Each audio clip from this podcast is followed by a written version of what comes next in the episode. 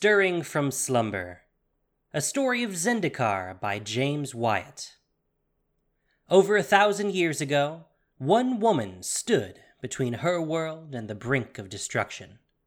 The Kor planeswalker Nahiri, called the Lithomancer, helped imprison the Eldrazi on her home plane of Zendikar over 6,000 years ago. Planeswalkers in those days were ageless and virtually immortal, and Nahiri had no intention of leaving Zendikar unguarded. She settled in to keep watch over the Eldrazi Titan's prison and waited. And waited. And waited. Until things changed. The Eldrazi stirred. Nahiri woke. This was not the great reawakening of the Eldrazi seen in the storyline of Rise of the Eldrazi. The Titans themselves remained imprisoned, even as their lineages ravaged Zendikar. This was around a thousand years earlier, and it might have led to a great rising, were it not for Nahiri standing in the way.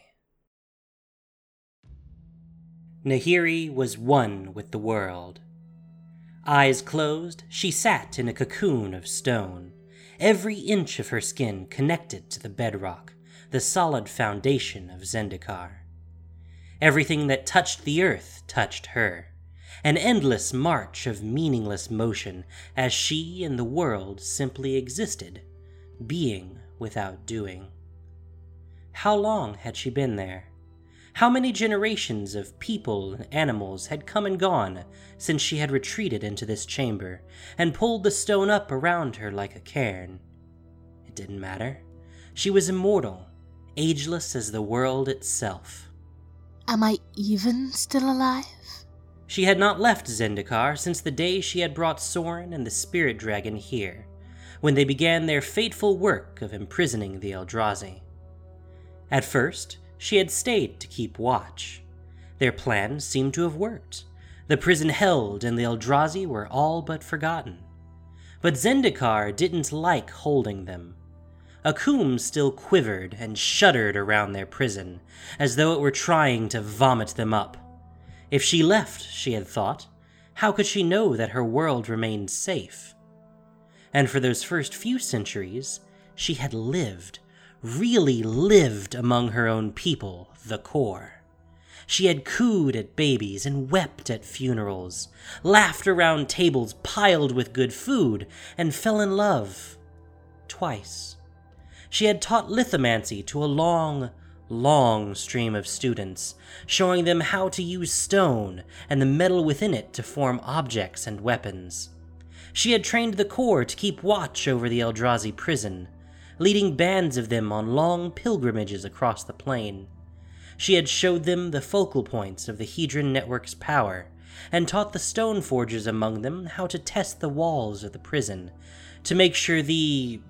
She had called them gods to help the Kor understand, to make sure the gods did not emerge to ruin the world.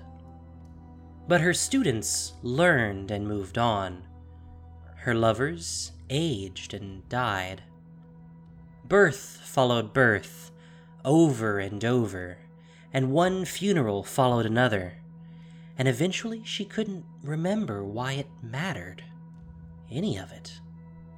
So she had made her way back here, to the chamber of the spirit dragon, the place she and Sorin had called the Eye of Ugin in sort of a shared joke.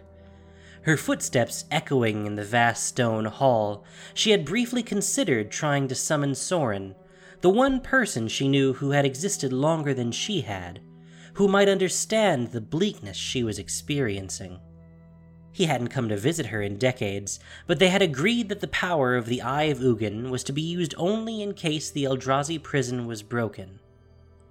She had sat down all those years ago and closed her eyes, and felt the world move on, all its people desperately carrying on as if their brief lives meant anything.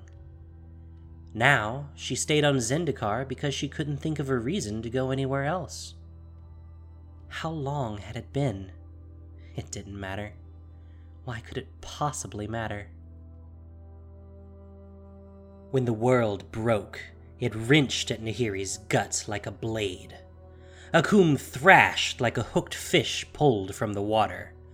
Through waves of crippling nausea, Nahiri tried to find the source of the world's pain, whatever bite or sting had provoked this response. As Zendikar shook around her, her mind found its way to the brink of an abyss, an utter void, the prison of the Eldrazi. It was open.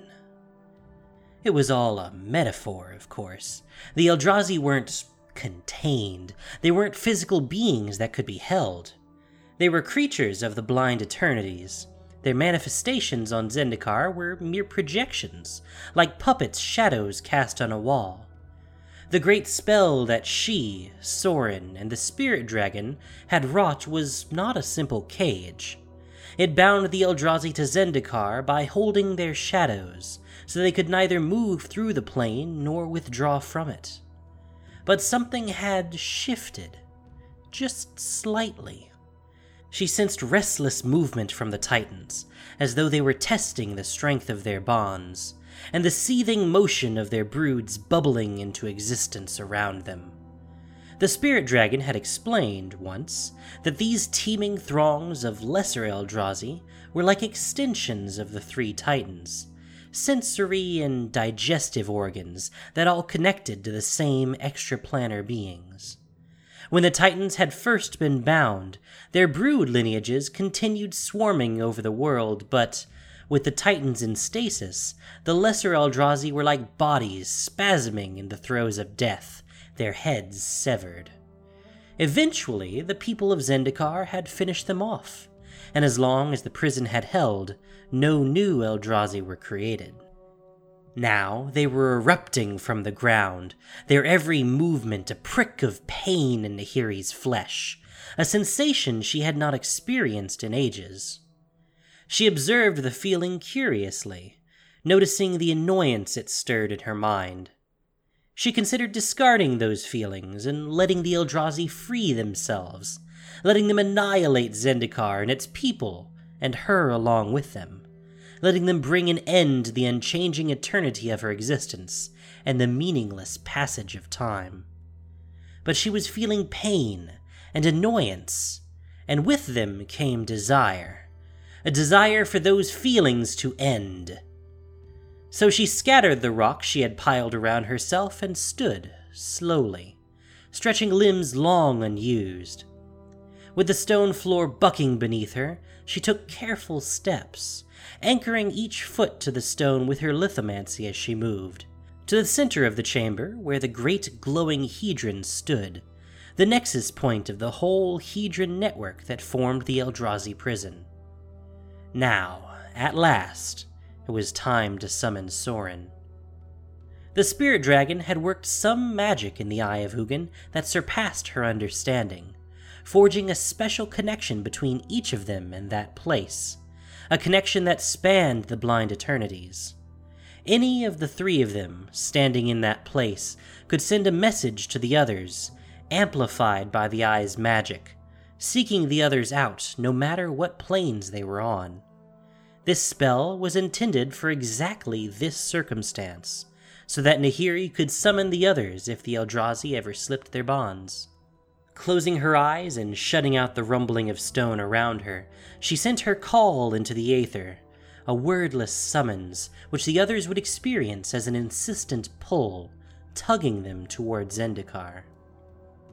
Her message sent, she settled back onto the floor and pulled the stone back up around her, wincing as the stone carried the sting of the Eldrazi's movements across her skin. Blocking the pain as she waited for the others, she tracked the swarming host's advance as they spread out from Akoum. She blinked once and felt the pounding of running feet as the Zendikari fled, then the steady march of armies organized to face the Eldrazi. She blinked again and felt Zendikar writhe in pain as the greater Eldrazi of the brood lineages annihilated life and mana in their path, absorbing the energies of the lush natural world. She blinked a third time. How long have I been here? The sudden thought jarred her back to full awareness. For a moment, she thought the notion of the Eldrazi breaking free had been a sort of dream, but the pain that crawled across her skin confirmed that the Eldrazi broods were still swarming across the plain, and they had spread far while she waited for Sorin and the spirit dragon. They hadn't come. Sorin hadn't come. She was alone. She wanted, wanted the pain to end, wanted to see Sorin again, and with some surprise, she realized she wanted to preserve Zendikar, the plane, and all its lost meaningless, desperate people. But while she had been waiting, the situation had become so much worse. She pulled her stone cocoon up over her head and disappeared into the rock, then emerged at the summit of a nearby mountain. Eldrazi teemed in the valleys below her, turning the ground to chalky dust in their wake. Shuddering, she stomped her foot on the rocky mountain face and sent an avalanche to crush the abominations. Then she vanished into the rock again and emerged in Ondu, near a Kor city she had visited many times in the early years of her guardianship. The Eldrazi were there as well, but the city lay in rubble. Dusty ruins long abandoned, surely long before the Eldrazi emerged. With a wave of her hand, she closed the canyon to swallow the Eldrazi as she entered the city through a gap in its crumbling wall. I know this street. Her voice was a crunch of gravel, so long unused. She remembered haggling in the marketplace, ahead on the left to buy a. What was it? Something bright and blue that made her smile. Soft. A scarf. She said, and decided that it was true. All the pleasure and heartache of life rushed over her in a moment. Memories flooded her mind the sights and sounds and smells of a bustling marketplace, the laughter in her heart, the taste of her lover's kiss, the bitter sting of tears. This had been a place of life once, a place where she had lived, and she had missed its fall. The city had changed even before its abandonment. Taller buildings had replaced familiar ones here and there, and a whole block had been destroyed and rebuilt since her last visit. A huge stone structure now stood, mostly intact, in a place that had been tenements. Curious, she stepped through its front arch. Just inside, she saw herself carved in stone, stretching her arms wide in welcome. She stopped and stared. It was definitely her. The figure was carved in relief from the wall, one leg protruding as if she were about to step from the stone. It must have been a Stoneforge mystic, probably one of her students, who drew her features out from the rock. She traced her fingers along the smooth cheek of her stone incarnation. Then her eyes fell on the wall from which the relief emerged. She stepped back to see it better. Engraved behind and around the relief was another figure. Kozilek? What? But it wasn't the Eldrazi Titan, at least not exactly. In its overall outline, the figure could have been Kozilek, but the features were those of a male Kor, wearing a strange geometric crown that mimicked the bizarre obsidian plates that hovered over the Titan's alien form. The Kor's arms were spread wide above the stone Nahiris, and each hand gripped the hilt of a sword whose broad blade extended back along his forearm to the elbow, suggesting the Eldrazi's bifurcated limbs. Above the male figure's head, an arcing banner proclaimed the subject of the artwork Nahiri the Prophet, Voice of Talib. She turned her back on the sculpture and strode out of the building. Outside, she raised her hands and clenched her fists, and a cloud of dust billowed around her as the building collapsed in on itself. It was her fault. She had been the first to call Kozilek a god, and apparently the Kor had remembered that word more than they had remembered her dire warnings about the gods destroying the world. She felt sick. One by one, she visited the sites along the route she had taught the ancient Kor, the focal points of the Hedron network. Wherever she emerged from the stone, she found Eldrazi nearby. Each time she opened the earth to swallow them up, or sent cascades of rock down to bury them. Killing the Eldrazi broods was not the problem. Any mere mortal could do that. But only she could stop them from coming into being. That was to say, only she, Sorin, and the spirit dragon. But she was alone. And she would do it alone. She would have to. She almost didn't bother with the stops in Akoum. So near her resting place in the Eye of Ugin, she would certainly have noticed anything disrupting the Hedron network, so there could be no point in examining those locations. But she decided to be thorough, if only because each site was an opportunity to revisit the world she had all but forgotten, to taste the memories that each place brought to the surface of her mind. But then she visited a site high in the mountains near the Eye of Ugin, and in the very spot where she had taught the Kor to test the strength of the Hedron network, an unfamiliar stone building now stood. In contrast to the smooth stone of the Kor structure, this one was formed of jagged, rough hewn blocks, with huge metal spikes jutting from the mortar and curving toward the sky. The ground was rippled, as though the building had sent out enormous roots that pushed the stone upward.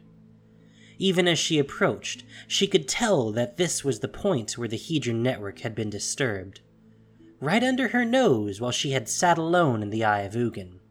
Fury boiled up in her, directed as much at herself as at whoever had done this. Fury. Another feeling she had forgotten.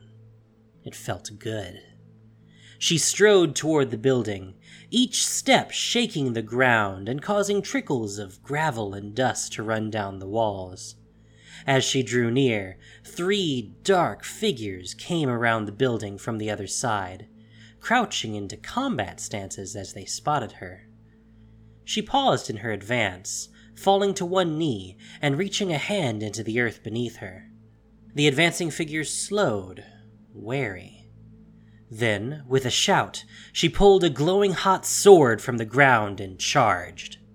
The figures seemed human, but she didn't recognize their clothing from any culture she knew. Flimsy gauze barely covered their chests, revealing the stark red paint adorning their ashen skin. Sharp hooks protruded from their shoulders and upper arms, and, as they snarled at her approach, she saw slightly protruding fangs. Vampires, she thought. There are no vampires on Zendikar. Then she met them, and her glowing sword cut through cold flesh, sending spurts of ruby blood steaming into the air. She stepped over their bodies and tore her own doorway open in the rough stone wall. More of the vampire like creatures scuttled away from her in surprise, then lay still on the floor in her wake, until at last she stood in a large central room. At the center of that room, in exactly the point where the lines of the Hedron matrix joined, stood a large stone altar. The worn slab that formed its top was stained with old blood. Nahiri glanced around the chamber, spotting a few more vampires. Could they actually be vampires? Scurrying out of the hall. To one side stood a huge stone statue, carved in a likeness that seemed like a half remembered vision of Ulamog. It had sharp, human features beneath a helmet that strongly suggested the strange faceplate of the Eldrazi Titan. Instead of legs, it had a mass of writhing tentacles, true enough to the Eldrazi's actual form. In its two human like hands, it clutched the shoulder horns of a kneeling vampiric figure carved beneath it. More damned gods! Whatever you idiots thought God might be, the Eldrazi Titans are not that. Even so, whatever rituals of sacrifice had been performed on this altar had been effective. Whether Ulamog heard the vampire's prayers or not, their rites had successfully disrupted the Hedron network, enough for the Eldrazi broods to spill forth. Laying both hands on the stone altar, she stretched out her senses to assess the damage. It was a subtle change, the barest alteration in the network of the Hedron prison, but it had allowed the Eldrazi Titans just the smallest amount of room to move, to extend their presence into Zendikar again. It could be repaired, of course, but it would take time, and it would be much easier if she had help. But no help is coming. I'd better get started. With a sigh, she looked around the building for a stone of appropriate size. Her eyes lit on the grotesque statue and she smiled. Perfect. She walked over to the statue and reached both hands high above her head, just reaching the hooks on the vampire's shoulders, where the bizarre Ulamog's hands were. Then she pulled downward, and the whole statue changed. It had taken 40 years to establish the Hedron network, what had seemed like a lifetime to her then, when she was still immersed in her connections to ordinary mortals. Crafting one single Hedron would not take nearly so long, though she did it alone. The hardest part would be shaping the surface without Ugin's guidance. What had been a statue became a formless mass of stone under Nahiri's hands, then eight triangular sides with sharp edges. Closing her eyes as she drew a deep breath, she tried to focus on the pattern she would need to scribe in the surface to properly redirect the flow of mana. The pounding of footsteps on the surrounding ground broke her concentration and she sighed. More vampires surrounded her, advancing slowly with long, curved swords drawn. Do we have to do this? It's getting tedious. One of them hissed, you defile our. Fine, she said, and brought the walls down on them, then returned to her work. Painstakingly, she ran her fingers over every inch of the Hedron's surface, shaping the precise patterns the spirit dragon had taught her. When a swarm of Eldrazi came scurrying over the rubble toward her, she pulled up the stone to form a solid dome around and above her, sealing her in and the Eldrazi out when the Eldrazi's aura of corruption weakened the stone and made the dome start to crumble. She tumbled it down onto them and raised a new one. It seemed to take forever, which struck her as odd. She had no clear idea of how long she had sat in the Eye of Ugin, meditating as the sensation of the world washed over her. She had left her life behind and cocooned herself away in the rock. But now, with the Eldrazi teeming across the world again, she felt hurried. Partly, of course, she wanted to seal the Eldrazi prison before too many people lost their lives battling them. But partly, she realized, she wanted to finish this task so that she could go back to the business of living. Perhaps she had been cocooned long enough, and she was ready to emerge into a new life, like a fully grown geopede. Perhaps the taste of bitter memory of wistful longing, and especially of passionate rage, had awakened her from her centuries long slumber and sparked her into a new wakefulness. In any event, she wanted to finish this so she could set out on her life's next step, whatever it might be. At last, the Hedron was finished. Spreading her arms, she shattered the stone dome around her and took a deep breath of fresh air. How long was I in there? She shrugged off the passing thought and raised her arms, lifting the Hedron stone high overhead in one smooth motion. A mere thought was all it took to turn it just so, to link up the broken lines of the Hedron network and repair the Eldrazi prison. She dropped to one knee and put her palms to the ground. She could feel the Titan's movements slowing as the restored prison drove them back into torpor. Their brood still swarmed across the land, but that was a problem for the merely mortal. More troubling, Zendikar itself was still reacting, not just in Akoum, as it had since the Eldrazi were first bound, but all over. Quakes shook the ground and reshaped the landscape. Surging waves changed coastlines. Mighty winds scoured the canyons. Zendikar was twitching at the sting of the Eldrazi, and she suspected it might be some time before it fell quiet again. She let herself sink into the earth and emerged once more in the Eye of Ugin. Placing her hands on the keystone Hedron, she assured herself that the network was restored. She thought about calling out to Sorin and the Spirit Dragon again, but she had taken care of the situation. Zendikar was safe again, thanks to her own efforts. She didn't need the others. That didn't alter the fact that they hadn't come, though.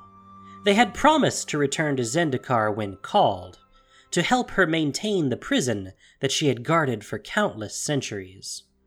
But Sorin had abandoned her, and the Eldrazi had swept across Zendikar once more. Other feelings she had all but forgotten, concern and anxiousness, swelled up in her heart, and they made her smile even as they made her ache. They made her feel alive, the sensation of her heart pounding in her chest, the sound of it in her ears, the movement of her muscles as her brow furrowed and her jaw tightened. What had Sorin been doing all the years she had been cocooned here in the Eye of Ugin? Was he still alive? Had he forgotten her in her vigil over Zendikar? Had he succumbed to the same apathy that had held her for so long? She would go and find him, wake him up if she needed to, remind him of her and Zendikar and the friendship they had once shared, remind him of what it was to live, to feel, to care. She had saved Zendikar, and now she would save him.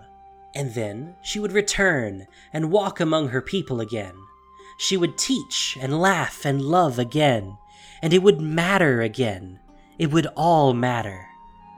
Nahiri laid a gentle hand on the wall of the chamber, and it melted away as she opened a pathway through the blind eternities. The walls of the chamber became bleak cliffs in a desolate mountain range. She took a deep breath of unfamiliar air and stepped into this other plane, eager to find her oldest friend.